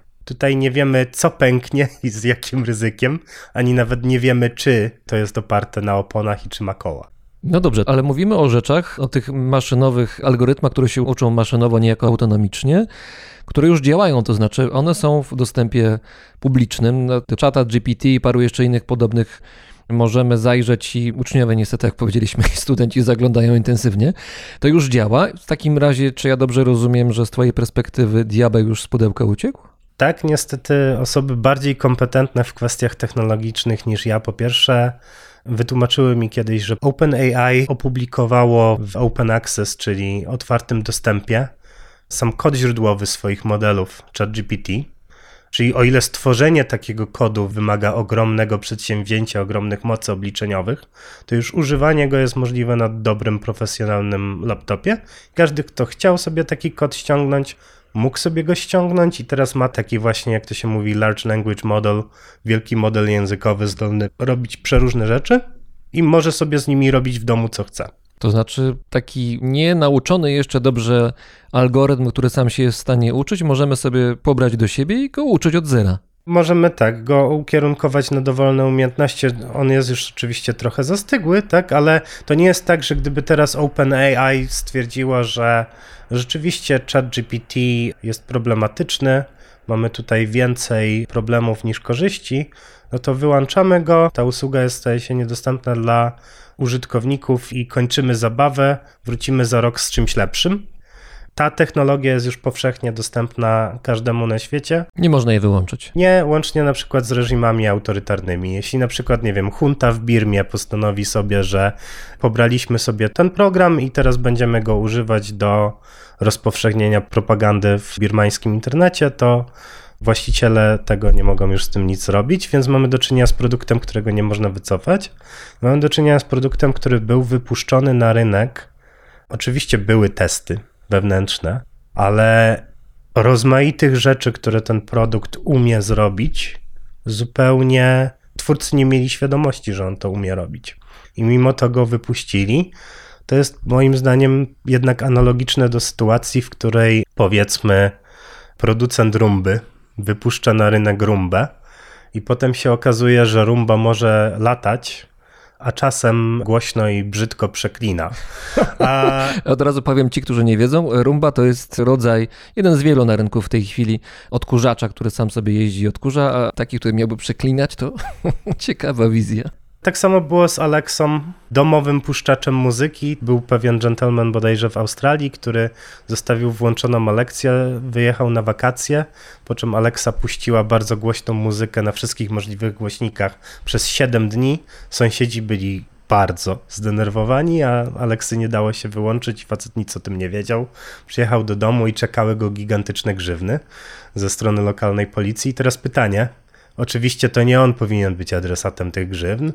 Producent Aleksy powinien być adresatem takiej grzywny, ale niestety w przeciwieństwie do różnych innych branży, ani w prawie amerykańskim i niestety nawet przy zapowiadanej mocno zaostrzającej reformie prawa unijnego, która ma wejść w życie bodajże w 2025 roku. Jedna z pierwszych na świecie, prawda? Tak. Rewolucyjna, mówi się twarda, mówi się bezprecedensowa, ale nawet w niej nie mamy odpowiedzialności korporacyjnej, takiej podstawowej odpowiedzialności za produkt, gdzie jeśli produkt zrobi coś nieprzewidzianego wcześniej, to nie odpowiada za to klient, który go kupił, ani nie jest to przeniesione na barki wszystkich, którym to mogło ewentualnie zaszkodzić, tylko ta nieprzewidziana cecha produktu, o której nie ostrzeżono nikogo, jest odpowiedzialnością producenta.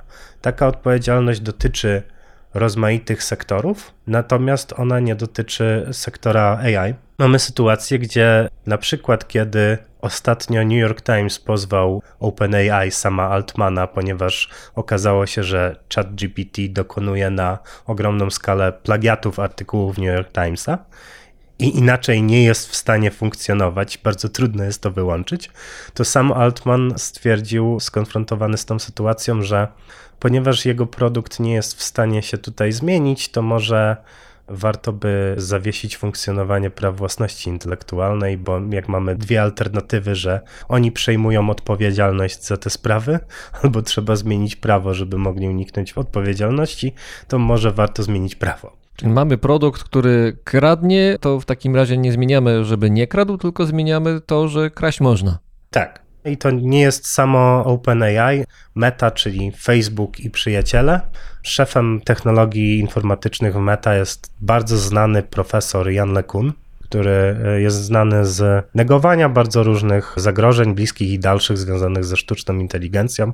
Jest powiedzmy na spektrum różnych naukowców, którzy się tym zajmują w tym rzeczywiście bardzo optymistycznym obozie. No i ostatnio pokazano, że różne modele językowe, których używa Meta, muszą być trenowane na książkach autorów, tak że prawdopodobnie je plagiatują i autorzy nie dostają żadnego wynagrodzenia za tym, że na przykład ich powieść albo ich książka non-fiction jest wykorzystana przez ten model. Na co Jan LeCun odparł, że jemu się wydaje, że tak naprawdę na książkach to dobre pieniądze robi znikomy procent autorów, powiedzmy jeden promil, a inni autorzy, jacyś tam zwykli ludzie, którzy sobie wydali książkę, no to co oni tam zarobią na tej książce? Może 10, może 20 tysięcy dolarów, może 50. To są żadne pieniądze, więc właściwie nie ma problemu i autorzy powinni się otworzyć na taki paradygmat, że książki się pisze dla przyjemności za darmo. To jest prawdziwa wypowiedź prawdziwe stwierdzenie. Widzę, jak na mnie patrzysz jako autor Jestem zdziwiony. Ale wiesz co, powiedziałeś przed chwilą, że ci twórcy, powiedzmy, sztucznej inteligencji, tych algorytmów, które się uczą same, oni są bardzo optymistycznie nastawieni do sytuacji, do przyszłości, ale jednak chyba jest inaczej, bo raptem kilka miesięcy po tym, jak ChatGPT jakieś półtora roku temu wypłynął publicznie, się okazało, że jest, proszę bardzo, korzystajcie, fantastycznie, rewolucja. Na niektórych padł blady strach, inni stwierdzili, że czeka nas ciekawa, świetlana przyszłość, ale również ci, którzy związani byli z tworzeniem tego typu maszyn, urządzeń sztucznej inteligencji, sami dosyć szybko, przynajmniej publicznie, zaczęli mówić: No słuchajcie, no dobrze, ten diabeł rzeczywiście z pudełka nam trochę uciekł, robi się zagrożenie, to może pójść w stronę, że możemy nie zapanować nad tym, spróbujmy jakoś tu zatrzymać, spróbujmy jakoś to okiełznać, bo my sami, my twórcy widzimy, że to jest potencjalne zagrożenie. Były spotkania i najwięksi z branży, największe nazwiska związane z tą dziedziną nauki czy, czy z tą branżą komercyjną spotykali się, zaczęli dyskutować i wszyscy mówili, no tak, jesteśmy troszeczkę zaniepokojeni albo bardziej zaniepokojeni tym, co może być. Więc taka refleksja pod tytułem nie jest tylko pięknie, ładnie, chyba jest wśród tych ludzi. Tak, refleksja jest jak najbardziej pracownicy tych najbardziej zaawansowanych technologicznie firm z Silicon Valley, nie tylko nawet są zaniepokojeni niektórymi skotkami, ale nie wiem, taki słynny sondaż przeprowadzony wśród inżynierów zajmujących się AI.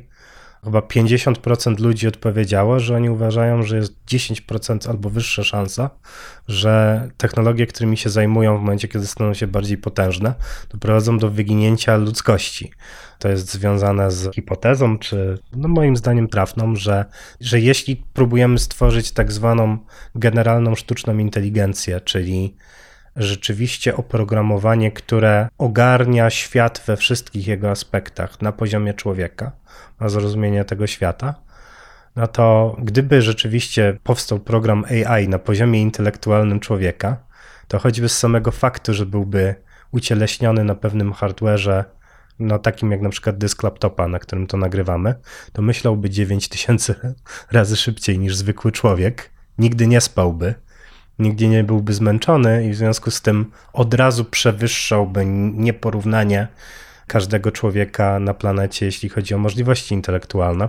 Ta hipoteza potem mówi, że nie byłoby bezpiecznie wprowadzać takiego bytu do obiegu. Tak jak gdyby szympansy wprowadziły nagle człowieka do swojego stada, to bardzo szybko przekonałyby się, że człowiek został jego liderem. Tak samo tutaj mielibyśmy do czynienia z czymś takim. Nawet nie mówiąc o tych większych strachach, jest oczywiście świadomość tych także niekorzystnych społecznych skutków i wśród pracowników, i wśród samych, samych bossów, którzy nawet lubią o tym głośno mówić, lubią mówić ogólnie o konieczności regulacji, ale niechętnie się jej poddawać. Jest taki paradygmat, że my najlepiej wiemy, jak sami poddać się regulacji. I to jest bardzo niebezpieczny paradygmat, bo pomyślmy sobie, że słyszymy to od jakiejkolwiek innej korporacji.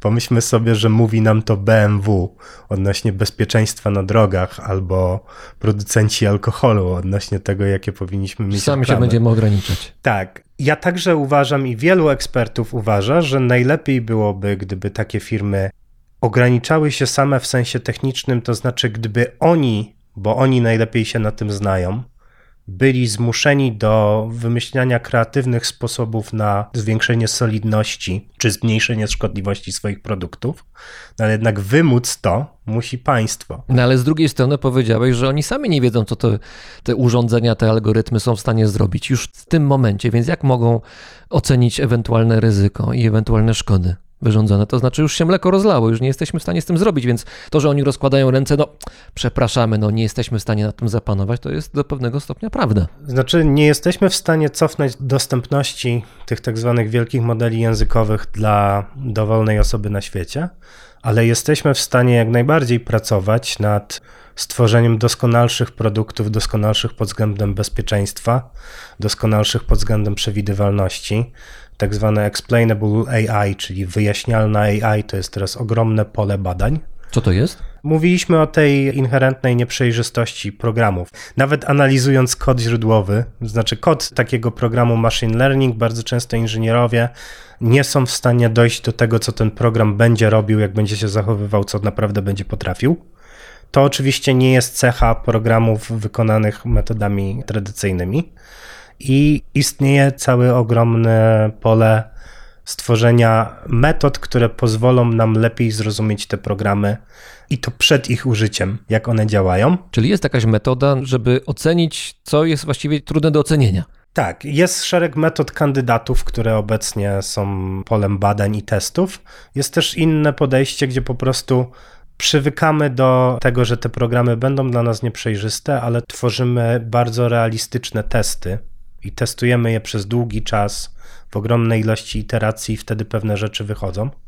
I teraz to wszystko można robić, tylko obecnie firmy nie mają żadnej finansowej motywacji. Nie muszą tego robić. Nie muszą tego robić, chyba że chcą to zrobić z własnej woli. Wróćmy do producenta Alexy.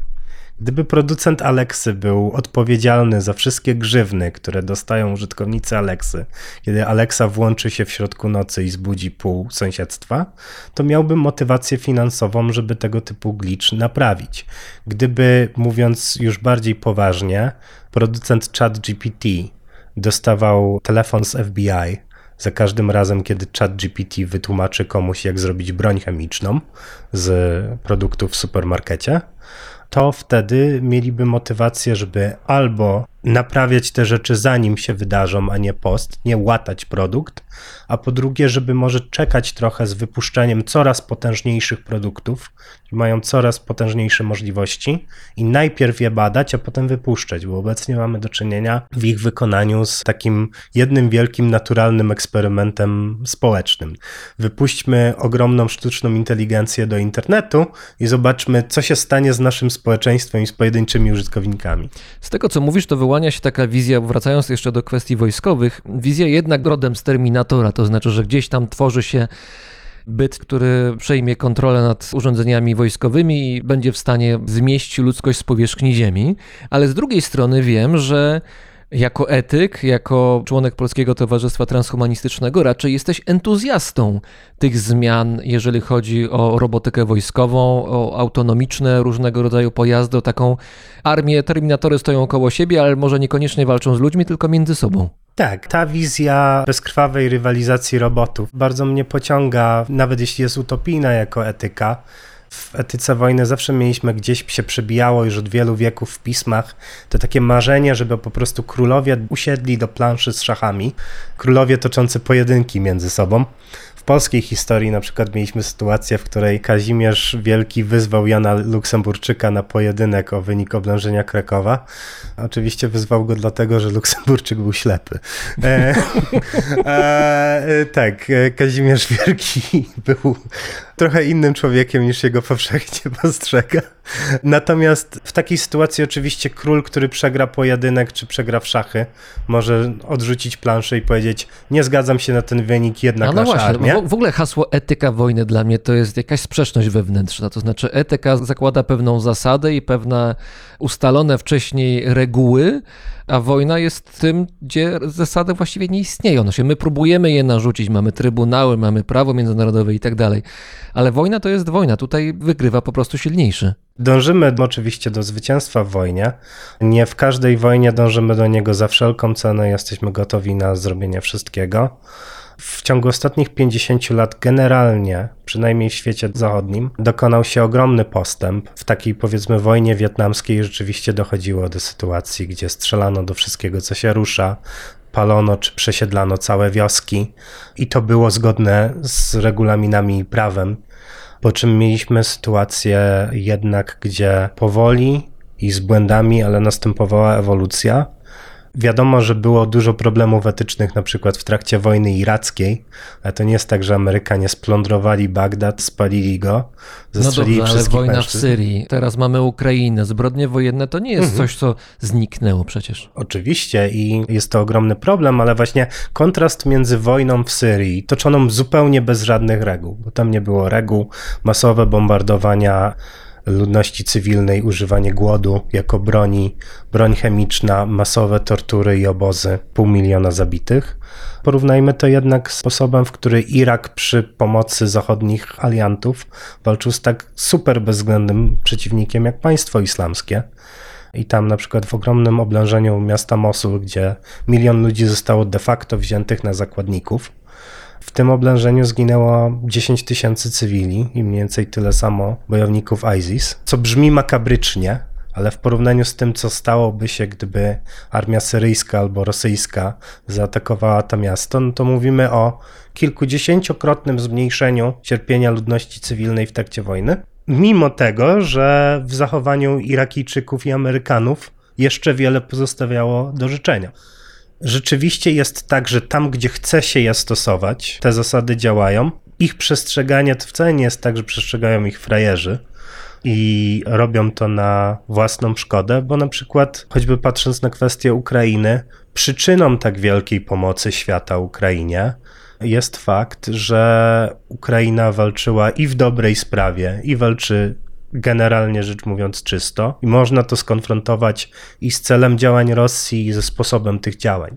To powoduje wsparcie i tak dalej, szczególnie w przypadku, kiedy tak jak Ukraińcy walczymy na własnej ziemi.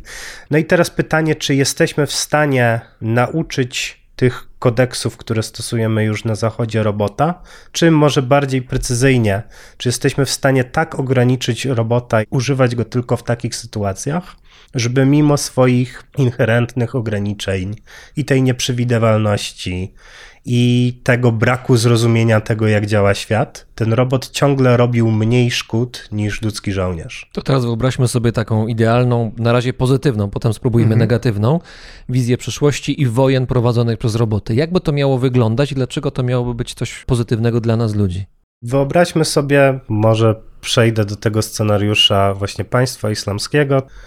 Mamy taki szturm miasta, mamy budynek, w którym zabarykadowali się ci bojownicy i piwnicę pełną cywili, którzy pełnią rolę zakładników. W realu w Mosulu wyglądało to tak, że najpierw Irakijczycy próbowali odbijać te domy rzeczywiście z kałasznikowem w ręku, żeby ci cywile w piwnicy mogli ocaleć. W ciągu dwóch tygodni stracili tak wielu ludzi, że zrozumieli, że jeśli będą zachowywać się w ten sposób, to więcej w jednej trzeciej miasta stracą całą swoją armię.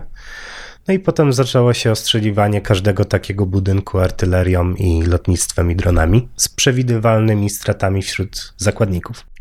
Wyobraźmy sobie, że mamy rzeczywiście inteligentnego drona. Taki budynek zostaje otoczony i dowódca, który go używa, może powiedzieć: Dobra, wysyłamy teraz cztery drony, one wlatują przez okna i one strzelają do każdego, kto trzyma broń, bo to są w stanie rozpoznać. I ponieważ nie boimy się, że one zginą, że coś im się stanie, mamy takich dronów więcej, to ustawiamy na przykład bardzo konserwatywne użycie ognia. Dron tylko w momencie, kiedy ponad wszelką wątpliwość rozpozna, że nie wiem, mężczyzna wzrostu co najmniej 1,50 m trzyma kałasznikowa, tylko wtedy strzela, oddaje jeden bardzo precyzyjny strzał, skanuje pomieszczenie na obecność osób cywilnych i tak dalej, i tak. To jeszcze jest przed nami stworzenie tak precyzyjnej technologii, ale gdybyśmy ją rzeczywiście mieli, to to byłby ogromny postęp moralny, niebo a ziemia w porównaniu z tym, co dzisiaj dzieje się w takich sytuacjach, sytuacjach zakładniczych. Byłby to postęp także dlatego, że nie narażalibyśmy życia żołnierzy, którzy Umówmy się, mówi się o tym bardzo często w cynicznych terminach, ale żołnierze są ludźmi, mają swoje rodziny i na przykład teraz w Ukrainie widzimy, jak ogromnym poświęceniem jest okupowane to, żeby ten kraj obronił się przed agresją każdy dron i każdy taki robot użyty to jest ktoś, kto nie musiał tam pójść i ryzykować swojego życia i zdrowia. No dobrze, ale teraz możemy wziąć taką maszynę autonomiczną i zaprogramować ją. Dobra, to teraz weźcie chłopaki 10 dronów, mhm. wyślijcie do wioski i siejcie terror. I te drony świetnie to zadanie wykonają. Tak, niestety takie platformy już istnieją, które mogą to robić, na przykład turecki dron Kargu 2. To jest bardzo podobne do tych dronów kamikadze, które znamy z wojny w Ukrainie. On sobie sam wyszukuje cele, ludzi, którzy się ruszają pojazdy. Samodzielnie, bez człowieka. Tak. ONZ twierdzi, że były użyte w Syrii, nie mamy wideo z tego, więc nie jesteśmy super pewni, ale co ciekawe przeciwko Rosjanom, przepraszam, nie w Syrii, w Libii. No podlatuje, wybucha, jest taką latającą, samodzielną bombą, idealne do zamachu w metrze. Taka technologia istnieje, nie jest trudna do opracowania. To nie jest tak, że jeśli Amerykanie albo Brytyjczycy tego nie opracują, to nikt na świecie tego nie opracuje, bo autorem tego drona są Turcy. Inne tego typu drony są wyrabiane przez Emiraty Arabskie, Białoruś pracuje nad swoimi dronami tego typu, więc niestety to nie jest tak, że my sobie na zachodzie, w wąskim gronie państw, które mniej lub bardziej, ale mają na względzie kwestie humanitarne, możemy podjąć decyzję, że my tego nie zrobimy, a wtedy cała reszta świata będzie zagłupia na to, żeby coś takiego zrobić. Niestety nad produkcją tego typu technologii bardzo pracują różne reżimy autorytarne, czy terroryści, bo to jest dla nich idealne narzędzie. Nie wiem, czy możemy powstrzymać ich przed użyciem tego w inny sposób niż za pomocą konfrontacji zbrojnej. My możemy zrobić trzy rzeczy. My możemy w ogóle nie rozwijać takiej broni, jak chcą niektóre organizacje pozarządowe, i zostać z naszą starszej generacji bronią przeciwko takiemu przeciwnikowi. Pytanie brzmi wtedy, jak go powstrzymamy, skoro nie będziemy mieli ekwiwalentnej broni. Drugi możliwy scenariusz to jest tak, rozwijajmy tego typu broń, wyrzućmy kwestie humanitarne do kosza i stwierdźmy, że skoro wróg tak robi, to nam też tak wolno robić. I wtedy niestety mamy dystopijny scenariusz, gdzie zasady moralne na wojnie zostaną wyłączone. Mamy stada robotów nawzajem atakujących miasta i coś w rodzaju wojny nuklearnej bez radiacji i trwałych zniszczeń budynków, więc może lepsze dla biznesu. Ale trzeci scenariusz to jest taki, dokładnie jak można zaproponować w wypadku, nie wiem, pozornie niezwiązanych technologii, takich jak ChatGPT. Nie musimy od razu wypuszczać takiej technologii w świat, możemy trochę dłużej nad nią popracować. Możemy stworzyć i technologie, i procedury, które są bardziej inteligentne, bardziej precyzyjne, które są w stanie przestrzegać tych podstawowych zasad etycznych działania na wojnie, rozróżniają cywili i żołnierzy wroga, są w stanie ocenić, jak wiele zniszczenia spowoduje, jeśli wybuchnę tu, a jak wiele, jeśli wybuchnę tam. No i są pod kontrolą już kompetentnych osób, bo to nie jest tak, że ten dron zostanie wypuszczony i sobie będzie rok krążył. To konkretna osoba odpowiedzialna prawnie wypuści go w określonym miejscu na powiedzmy 30 minut. Ta osoba będzie wiedziała albo będzie starała się dowiedzieć, co jest w tym obszarze, jakie on ewentualnie szkody może wywołać. No i to jest droga, którą na szczęście podążają siły zbrojne największych krajów NATO USA ma na razie moratorium na użycie broni autonomicznej, ale mocno pracuje nad jej użyciem w takich środowiskach, w których skomplikowane kwestie moralne się nie pojawiają. Na pełnym morzu, pod wodą, w powietrzu. I taki szczęśliwy przypadek technologii wojskowej polega na tym, że te środowiska powietrzne, pełnomorskie, podwodne to są te środowiska, które w globalnej rywalizacji, na przykład z Chinami, czy nawet z Rosją, najbardziej się liczą. Bo jeśli będziemy mieli broń autonomiczną, robota, który jest w stanie wywalczyć przewagę powietrzną, albo który jest w stanie znaleźć tylko stacje radiolokacyjne wroga i je zniszczyć, to potem już z tą piechotą sobie poradzimy. Nie musimy wprowadzać go do każdego środowiska, natomiast w tych kluczowych środowiskach planowane jest jednak ich użycie, a nawet czasem, jak w przypadku tych sterowanych torped, o które mówiliśmy, to użycie jest już częścią doktryny i tak naprawdę nikt przez 40 lat nie miał z tym problemu. Czy ja dobrze myślę, że wykorzystanie tego typu robotycznych maszyn bojowych to jest coś, co jest nieuniknione? To znaczy, po pierwsze, jest postęp technologiczny i trwa wyścig zbrojeń, co jest oczywiste. Wiemy już, że sztuczna inteligencja rozwija się niezwykle szybko. Wiemy, że są zagrożenia, ale no trudno, czasami trzeba się spieszyć, bo przeciwnik może być pierwszy, ale z drugiej strony może to po prostu jest tańsze, czy będzie tańsze, bo wyprodukowanie takiego czołgu, w którym nie ma załogi, oczywiście będzie kosztowało ileś tam milionów dolarów, czy miliardów nawet, ale jak ten czołg będzie zniszczony, to może po prostu tak będzie taniej. Oczywiście pewne koszty zupełnie odejdą, jak choćby, nie wiem, opieka dentystyczna nad emerytowanym żołnierzem, która paradoksalnie bardzo dużo kosztuje. No, żołnierz musi mieć koszarę, musi mieć jedzenie, Tak. musi mieć mundur, urlop i tak dalej, i tak dalej. Jest cała infrastruktura wokół tego. Tak, szczególnie w krajach, które traktują żołnierzy płacowo i socjalnie trochę lepiej niż nasz, to są ogromne koszty. Natomiast dzisiaj nie tylko koszt, ale także dostępność specjalistów limituje liczebność naszych armii. Żeby wyszkolić człowieka, który lata takim F-16, to są czasami lata przecież. Oczywiście. I takich ludzi zawsze będzie w pewien sposób ograniczona podaż, bo samo szkolenie jest niezwykle kosztowne.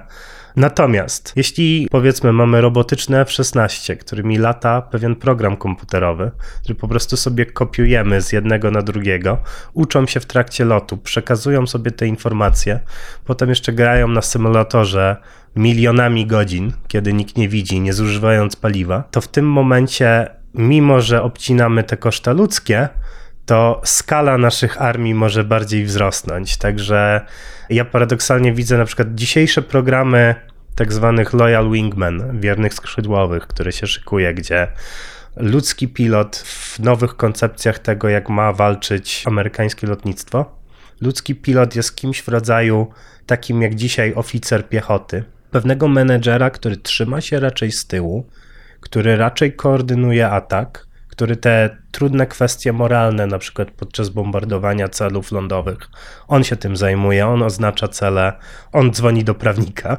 bo tak czasem już można zrobić. Natomiast tak jak Kazimierz Dejna głowę tam wkłada, gdzie inni nogę się boją, to od tego są już robotniczni skrzydłowi, tańsze samoloty, ale kiedy mówimy tańsze, to miały być 2-3 miliony, już wiadomo, że będzie 10.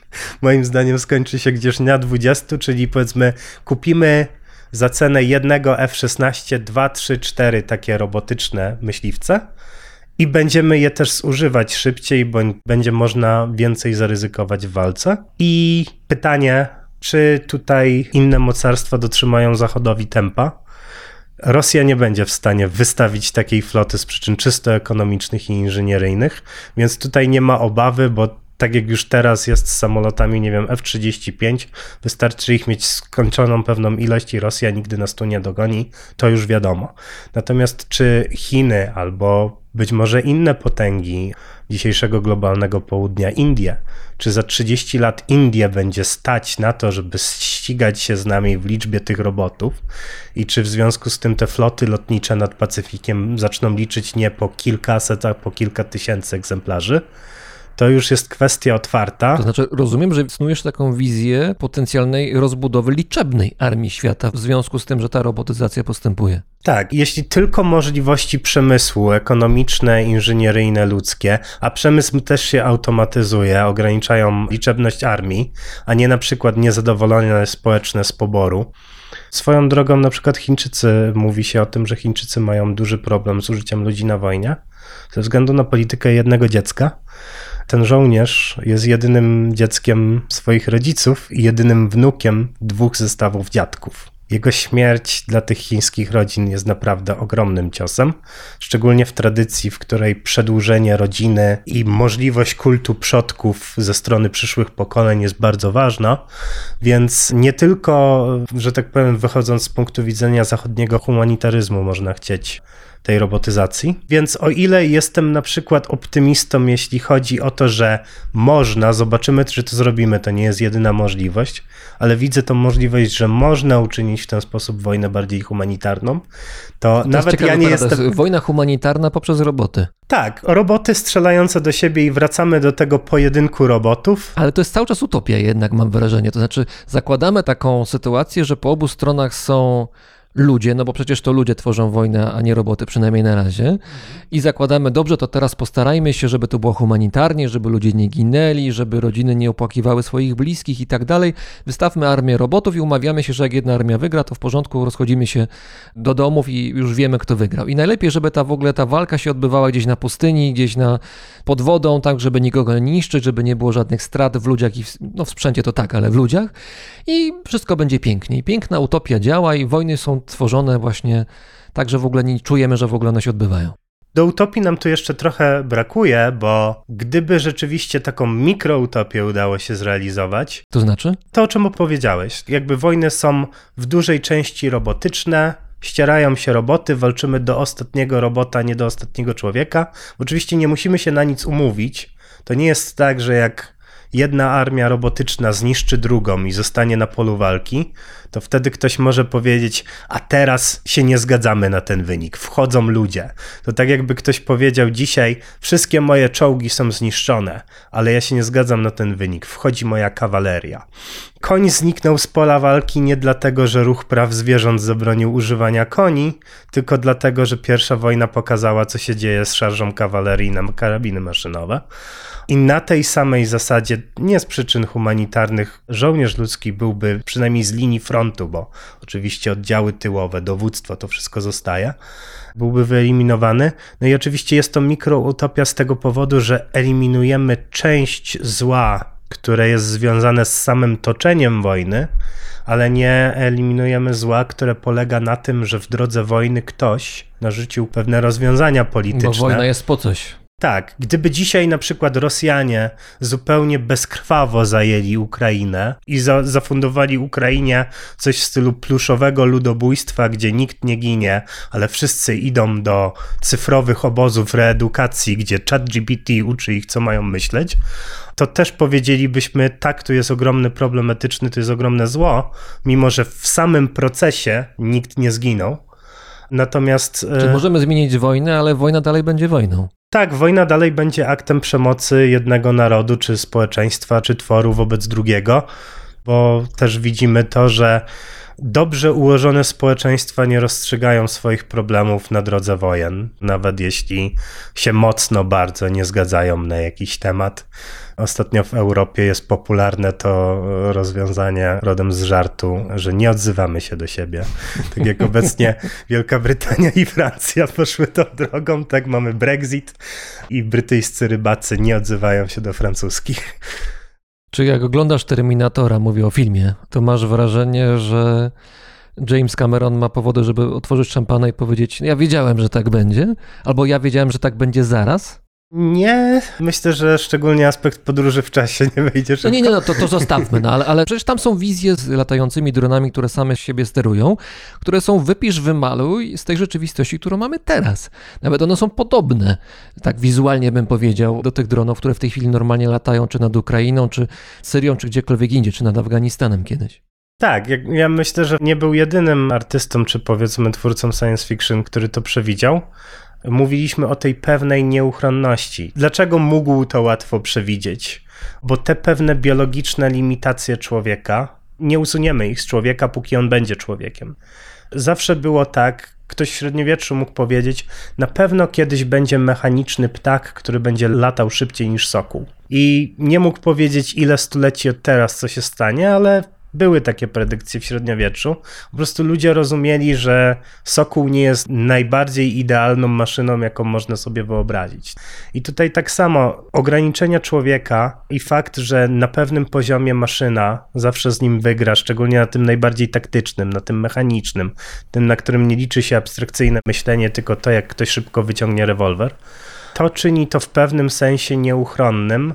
Myślę, że gdyby ktoś chciał uchronić właśnie świat przed powstaniem tego rodzaju uzbrojenia, ja mówię wtedy takiemu komuś: super, Rozwiążmy najpierw ten troszeczkę prostszy problem broni atomowej. Jeśli pokażesz mi, że byłeś w stanie doprowadzić do rozbrojenia atomowego, gdzie wojna nuklearna jest jednak ciągle bardziej ponurą wizją niż wojna między robotami, jak rozwiążesz ten problem, udowodnisz mi, że jako społeczność światowa, globalna wioska jesteśmy w stanie zakazywać całych rodzajów potężnej broni. Dopóki do tego nie dojdzie, dopóki nie będziemy mieli czegoś w rodzaju rządu światowego, który się koordynuje, Światowej Unii Europejskiej, to nie wydaje mi się, że, że tutaj zakazy podziałają, a ponieważ zakazy nie podziałają, to zawsze jest jakieś mocarstwo, które ma super duży interes w rozwijaniu takiej broni. Szczególnie, że jak powiedzieliśmy, największy interes to mają te mocarstwa autorytarne, które nie mają skrupułów.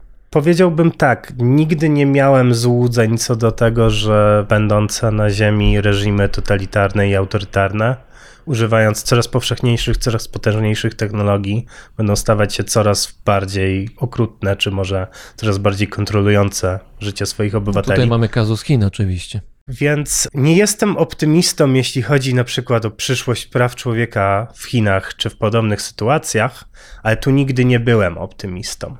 Ale jeśli chodzi o nas, powiem tak: mamy do wyboru kilka wizji dystopijnych i tą mikroutopię, o której mówimy.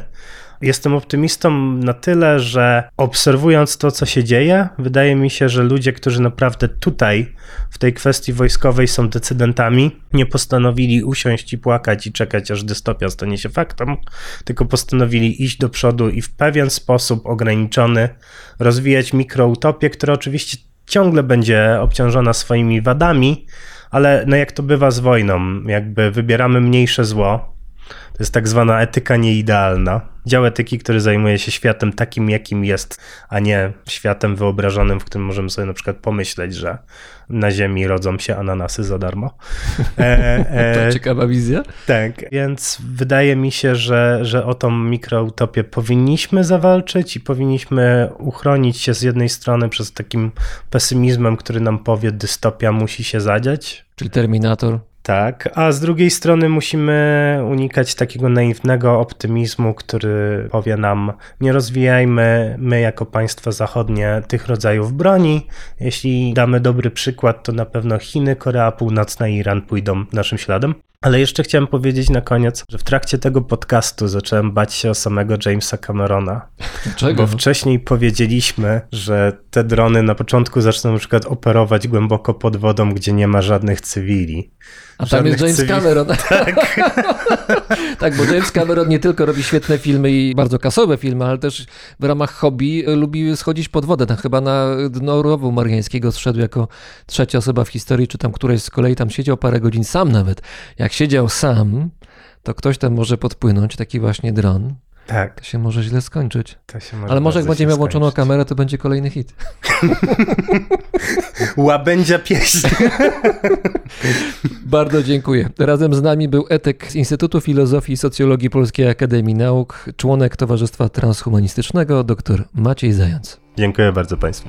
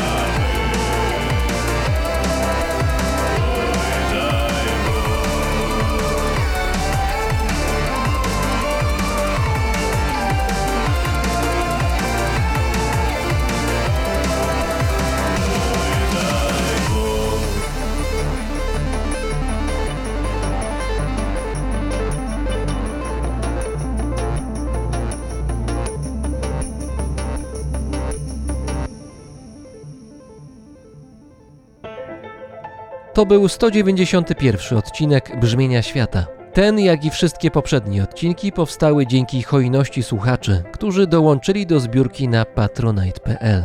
Za Waszą hojność i za wszelką pomoc serdecznie dziękuję i zapraszam na kolejne odcinki, których premiery mają miejsce w każdą sobotę rano.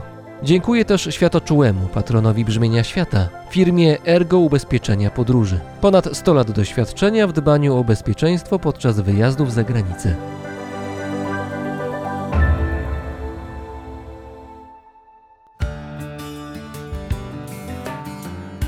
Paweł Drozd, czyli ja, mówi Wam dobrego dnia.